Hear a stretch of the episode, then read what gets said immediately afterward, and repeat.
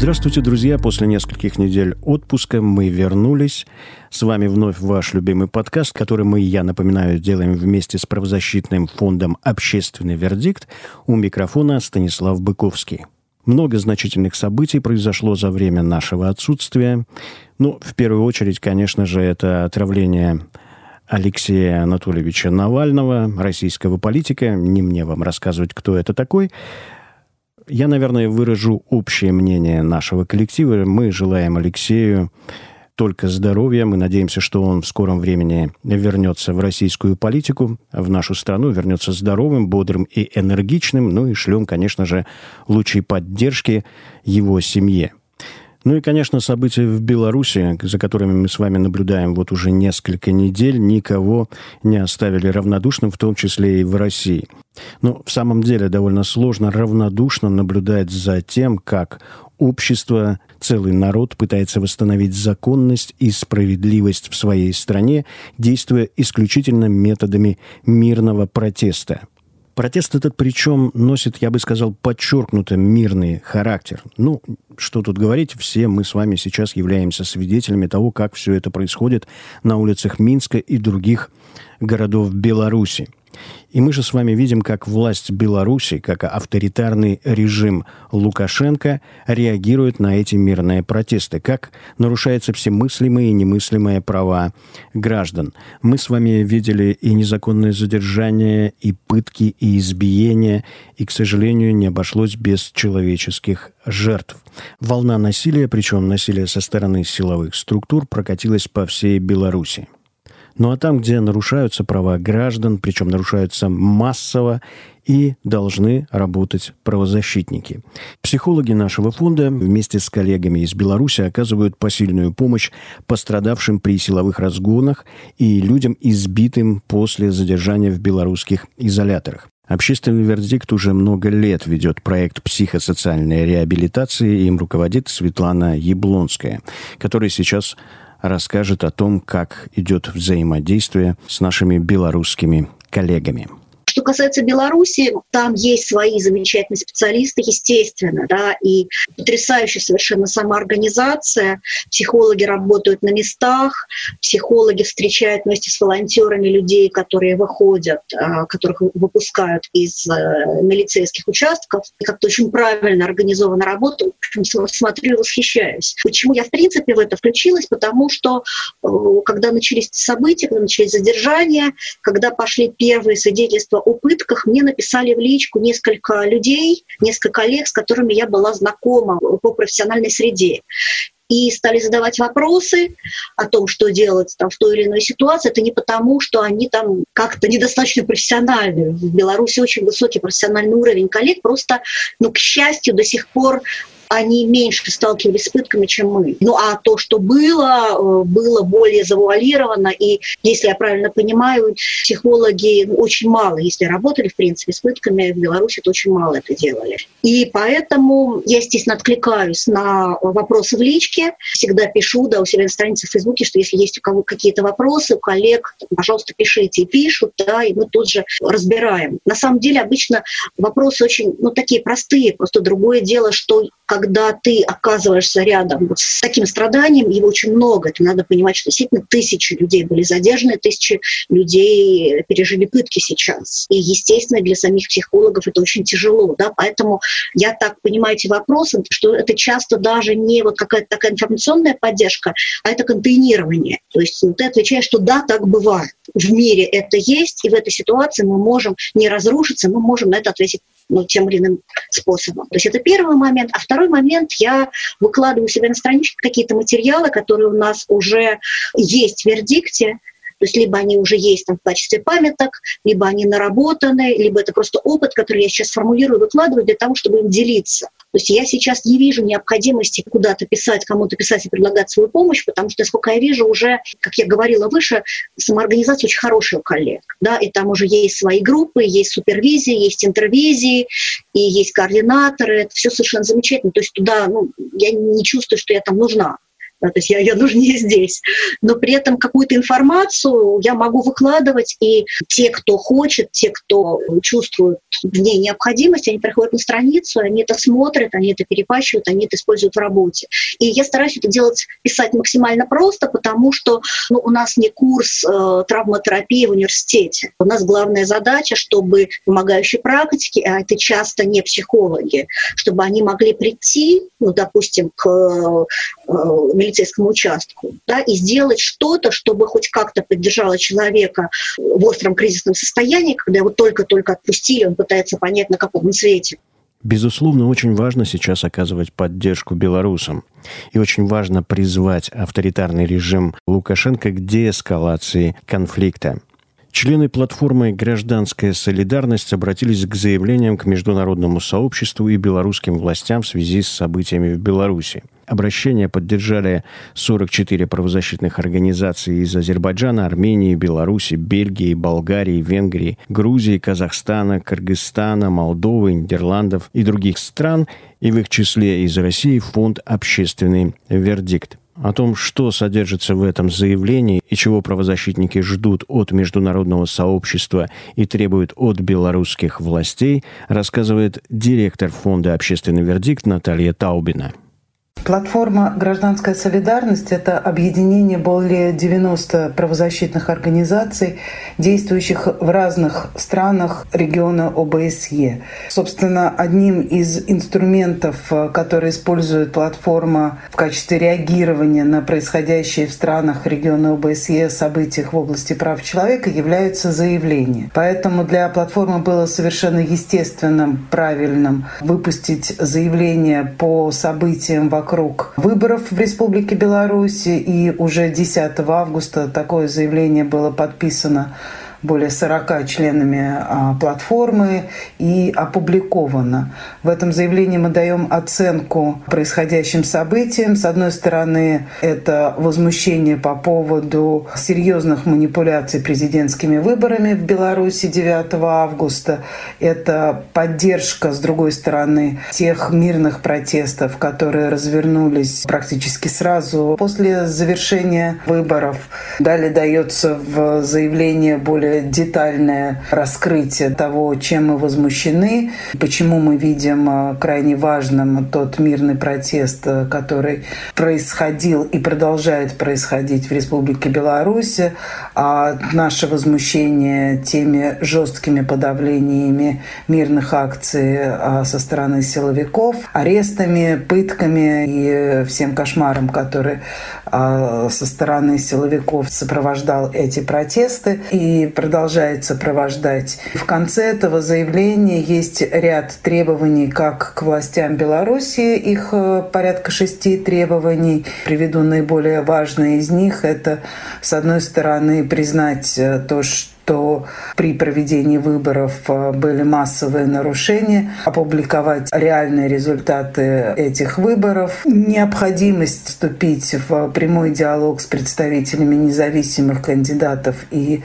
найти мирный и законный выход из кризиса, прекратить насилие в отношении протестующих, освободить всех задержанных и, собственно говоря, уважать право на проведение мирных собраний. Независимое, быстрое, эффективное расследование всех случаев насилия и, соответственно, всех виновных привлечь к ответственности.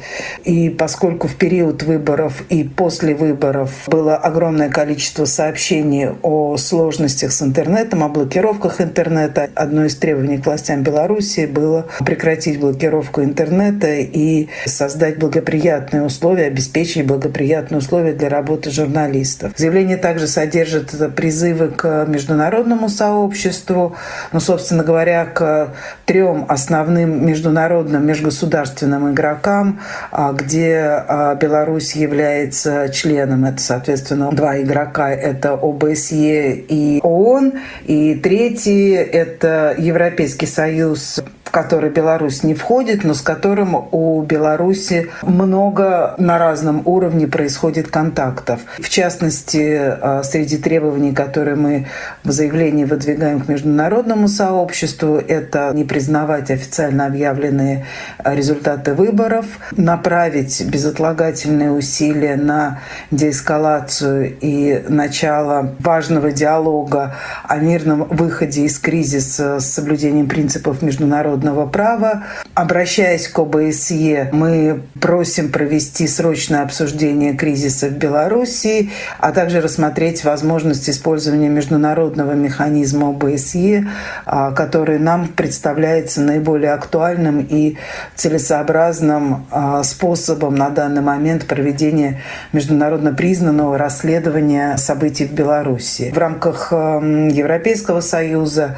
а, мы просим провести срочные консультации по событиям в Беларуси, на которых обсудить, какие могут быть приняты адекватные меры реагирования к ООН мы обращаемся с просьбой также провести срочное обсуждение кризиса в Беларуси на предстоящем заседании Совета ООН по правам человека. Что касается того, есть или нет реакция на наше заявление, трудно сказать, поскольку в эти дни очень многие высказались и опубликовали заявления с разными требованиями и призывами, но я, насколько вижу, как развиваются события, все эти позиции, все эти заявления, безусловно, внесли вклад в то, что произошли консультации в рамках рамках Европейского Союза, и были реакции со стороны а, ОБСЕ, со стороны структуры Организации Объединенных Наций. И, безусловно, такой механизм, как заявление с призывом к международному сообществу, это достаточно серьезный механизм привлечения внимания не только международного сообщества, но и властей, действующих на сегодняшний момент в Республике Беларусь, и создание для них условий, при которых происходит осознание, что грубые нарушения прав человека, которые сейчас происходят в Республике Беларусь, не остаются без внимания. И это, хочется надеяться, приведет к тому, что властям Беларуси придется признать и манипуляции, и вступить в диалог с гражданским обществом, с представителями кандидатов, созданным Координационным советом в Республике Беларуси, и вести переговоры о новых выборах, о переходе власти, а дальше уже речь пойдет о расследовании нарушений прав человека в эти недели в Республике Беларусь. Но, как вы видите, события в Беларуси еще далеки от завершения. Мы будем следить, мы будем сопереживать белорусскому народу, нашим белорусским коллегам, помогать им, чем можем, поддерживать их в их борьбе за гражданские и общечеловеческие права.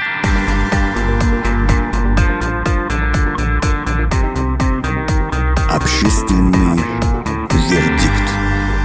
Это подкаст «Общественный вердикт». У микрофона Станислав Быковский. Мы продолжаем к другим новостям. Мы с вами пережили пик пандемии коронавируса. Кое-где карантинные меры в нашей стране еще сохраняются. Вот недавно я был в Перми. Там, например, только-только начали снимать режим самоизоляции. Но уже можно подводить некоторые итоги. Точнее, зафиксировать определенную тенденцию. Российские власти склонны использовать коронавирус, пандемию, режим самоизоляции и карантинные меры для достижения своих целей. Но судите сами, когда нужно было провести голосование по обнулению, то никакой карантин, никакой ковид сделать это не помешал. В то же время режим самоизоляции становится непреодолимым препятствием для проведения одиночных пикетов. Мы с вами видели в Москве, мы с вами видели в других городах, как граждан, которые вышли на законный одиночный пикет, чтобы выразить несогласие с действиями властей, поддержку чему бы то ни было. Но это не важно. Это их законное право, как их припровождают в полицейский участок, где составляют протокол о нарушении режима самоизоляции.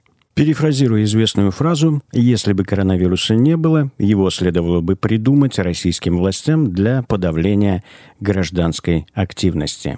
Ну и коль скоро мы с вами упоминали здесь Пермь, давайте вспомним о том, как 18 августа в Перми суд вынес приговор фигурантам дела о так называемой кукле Владимира Путина. Суд признал виновными в хулиганстве, совершенном группой лиц Александра Шабарчина и Данилу Васильева. 22-летний Шабарчин получил два года колонии, 19-летний Васильев – один год условно. По мнению суда, обвиняемые привязали к столбу в центре Перми в ноябре еще 2018 года куклу с фотографией Путина с целью публичного осмеяния деятельности Путина, избрав для этого оскорбительный способ. Ну, там, понятно, они сделали манекен, нацепили на него маску. На Ютубе потом, естественно, появилось видео. Суть не в этом, а в том, что в Перми прошла целая серия пикетов в поддержку этих молодых людей. И вот именно участников этих пикетов задерживали полицейские за нарушение режима самоизоляции. И только в результате работы юристов общественного вердикта эти дела были прекращены. Как все это происходило и чем закончилось, рассказывает юрист общественного вердикта Елена Першакова.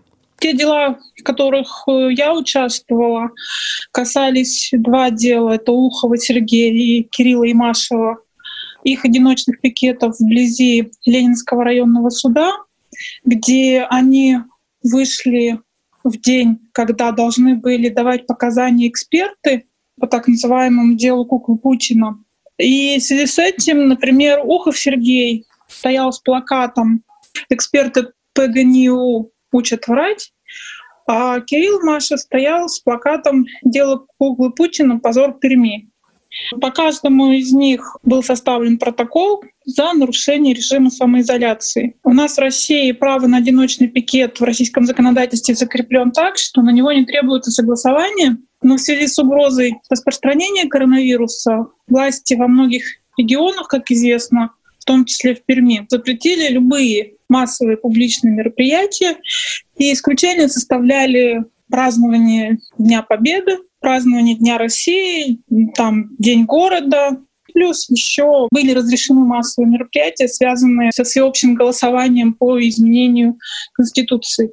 При этом эксперты, юристы говорят о безопасности одиночных пикетов, так как человек один. И нужно доказать угрозу распространения новой коронавирусной инфекции в данном случае. Еще один случай связан с привлечением журналиста Михаила Даниловича, в отношении которого был сначала составлен протокол за нарушение проведения публичного мероприятия, затем через несколько дней его пригласили на пересоставление протокола и получили также протокол за нарушение режима самоизоляции. Суть его привлечения состоит в том, что он в начале июля вышел к региональному зданию Федеральной службы безопасности с плакатом «Журналистика не преступление. Свободу Сафронова». В тот день это было актуально, поскольку случился арест журналиста Сафронова, как известно. Вот. И все эти дела были прекращены по разным основаниям. Например, в случае с Суховым Сергеем и Кириллом и Машевым прекращение произошло за отсутствием состава по той причине, что то, что вменялось по протоколу, было описано некорректно и, не, и неправильно с точки зрения, когда человек, прочитавший этот протокол, не может понять, что ему конкретно вменяется. В обоих случаях это была одна судья, Войтко, прекратила дела за отсутствием состава. Несколько по-другому суд поступил, вынося решение в отношении Михаила Даниловича. Оно тоже было прекращено, но прекращено несколько по другим основаниям. Суд прекратил, написав, что с учетом отсутствия угрозы причинения вреда жизни и здоровью граждан, действия Даниловича Михаила судом расцениваются как малозначительные, лишь формально нарушающие установленный запрет на проведение публичных мероприятий. С этим не согласился административный орган, Ленинский районный отдел полиции, и на данный момент э, все эти три дела обжалованы ими. Дело еще в Пермском краевом суде не назначено, ни, ни одно. Тут остается только добавить, что после рассмотрения всех этих административных дел об одиночных пикетах в суде вышел специальный указ исполняющего обязанности губернатора Пермского края Махонина, в котором специально оговаривается, что одиночные пикеты без использования быстро возводимых сборно-разборных конструкций разрешены. С одной стороны, мы, безусловно, рады, что суд встал на сторону задержанных. С другой стороны, ситуация настолько абсурдна, как может быть массовым мероприятием одиночный пикет. И вот вам небольшая примета времени. Не так давно, по-моему, московский, если я не ошибаюсь, суд сформулировал, но это просто новое слово в юриспруденции, что одиночный пикет является скрытой формой, обратите внимание, массового мероприятия. Без комментариев.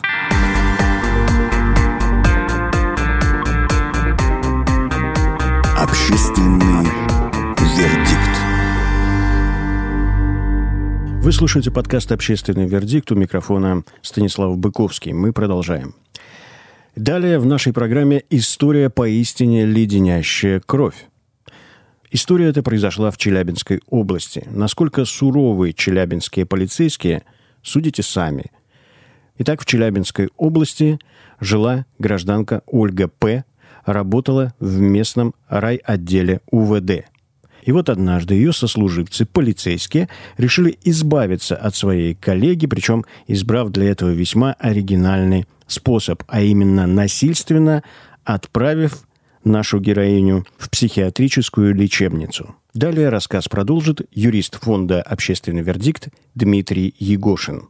Она работала дознавателем. Работа, собственно говоря, очень тяжелая, и она захотела немножко, может быть, себе упростить жизнь и перевестись на более простую работу. И после перевода э, у ее руководства, по всей видимости, возникли какие-то определенные подозрения, почему она к ним перевелась. Надо отметить, что незадолго до этого у них там в этом городе, в этом отделе был суицид. И, видимо, очень глубокий анализ э, привел к тому, что э, наша заявительница – это не просто просто непростой у нее перевод, а вот она с некими а, разведывательными целями туда прибыла. Ну, сразу как-то у нее не сложились. В этом смысле отношения с руководством. Они ее всячески пытались выжить с работы. Ну, так человек свою работу выполняет, нарушений никаких по службе не имеет, собственно говоря, уволить сложно при таких обстоятельствах. Ну и вот у них возник какой-то, я не знаю, дьявольский замысел пойти таким путем, что отправить ее в больницу. Якобы она психически неуравновешенный человек, приходит на службу и требует оружия. В связи с этим ее поведение им показалось странным. Ну и после того, как я сейчас здесь предполагаю, удалось договориться с руководством больницы, ее туда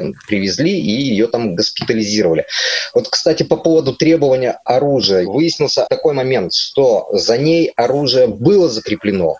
Ну, собственно говоря, это так и должно быть. Сотрудник ППС должен нести службу э, стабильным оружием. А оружие ей не выдавалось. И та просьба, с которой она обращалась к руководствам, чтобы на дежурство э, ей был выдан пистолет, он был интерпретирован таким образом, что она приходила во внеслужебное время и просила этот пистолет. Легенда такая, вот, что это э, как раз признаки э, психического какого-то расстройства. Ну, дальше ее две недели продержали, кололи достаточно серьезными лекарствами, которые там применяют в отношении очень тяжелых больных шизофренией, а не так вот вновь прибывшего человека закалывают. То есть ее вполне реально могли бы в овощи там превратить. У нее отобрали телефон, и, естественно, никто э, не разрешил ей созвониться с родственниками, сообщить о том, что она э, госпитализирована вот больницу, в течение двух недель э, ей звонить не давали. То есть э, родственники э, ее местонахождения, они не знали. Случайность какая-то счастливая, что ее через две недели отпустили домой. Согласно заключению психиатрической экспертизы, она здорова. Каких-либо психических расстройств, заболеваний у нее не выявлено. Она адекватна, она э, реагирует, э, то есть на все ситуации э, вполне здравомысляще, она все осознает, ну то есть человек абсолютно здоров. Более того, эксперты, изучив обстоятельства помещения в больницу, сказали, что само помещение в больницу, оно совершено э, с нарушением законодательства. Есть определенные условия, то есть это некая совокупность действий, э, только после этого врачи могут прийти к выводу, что человек действительно болен и его необходимо госпитализировать. Либо его ставят на какой-то учет, выписывают какие-то лекарства и отправляют на домашнее лечение. Но врачи действовали вне рамок вот этих установленных законом правил. Более того, мне давали прослушать аудиозапись с главврачом этой психушки, который говорит, ну да, мы в больницу-то, может быть, и неправильно поместили, но мы со слов полицейских это сделали.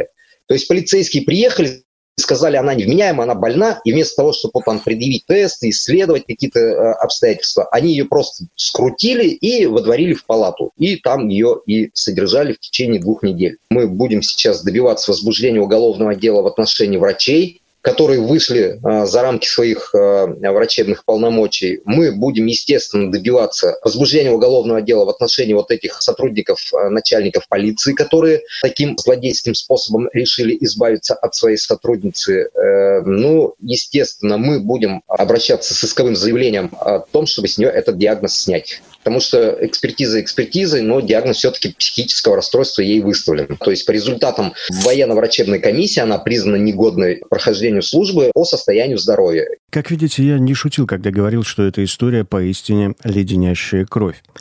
И самое неприятное в этой всей истории, что в нашей генетической памяти, где-то в подкорке, мы находим это словосочетание «карательная психиатрия». Печальной памяти явления времен развитого социализма.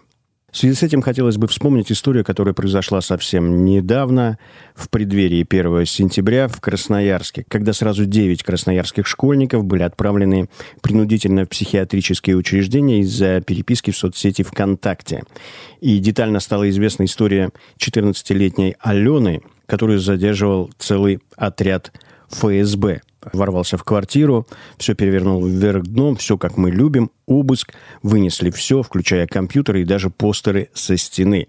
И девочку 14-летнюю поместили в психоневрологический диспансер без всяких на то показаний. Ну, видимо, врачи-психиатры действовали, опять же, со слов силовиков. Так, может быть, карательная психиатрия вовсе не ушла в прошлое вместе с Советским Союзом? Как говорится, времена новые, а приемчики старые –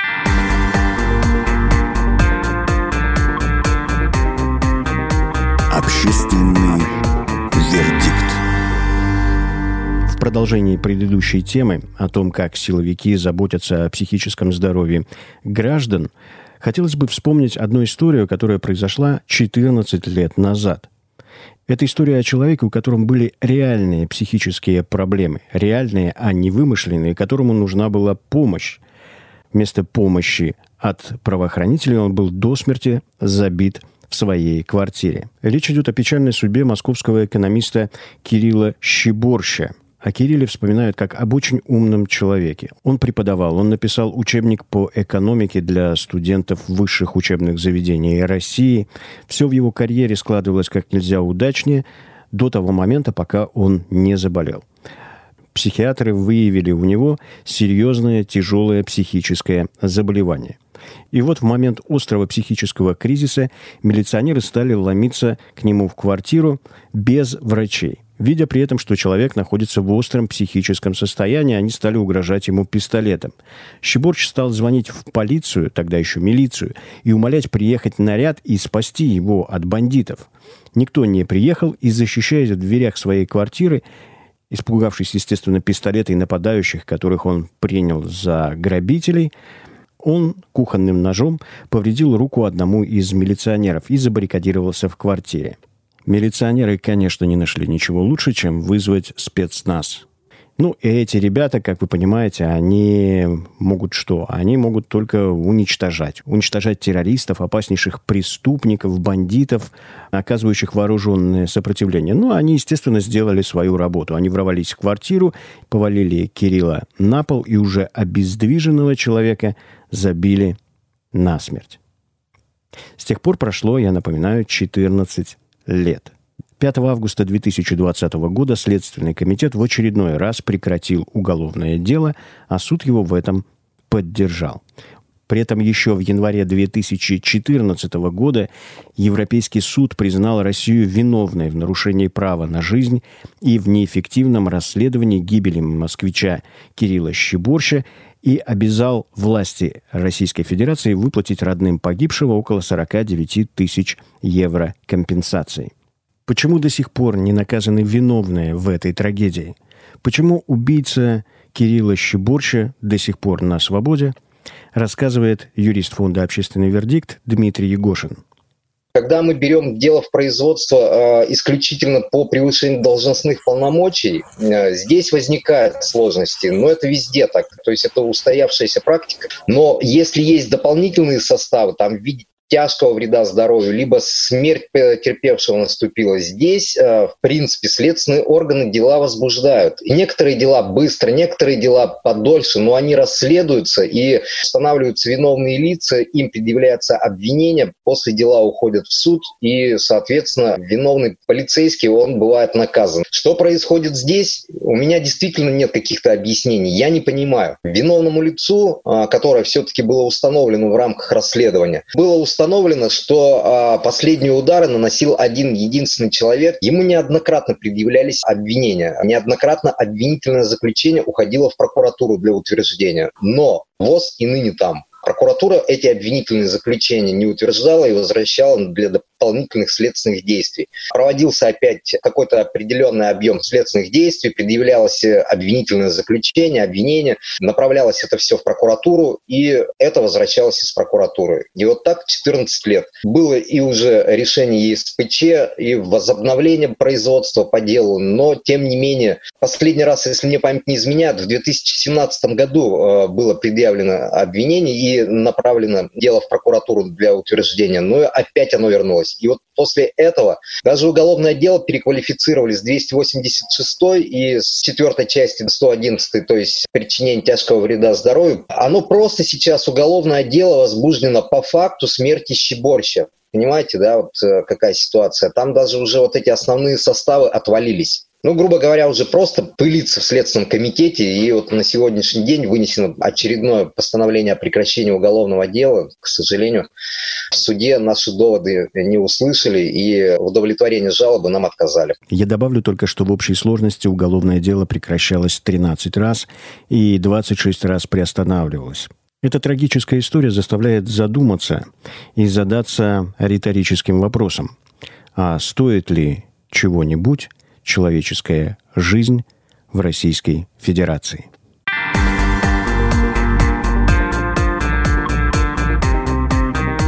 Общественный вердикт. Это подкаст «Общественный вердикт». У микрофона Станислав Быковский.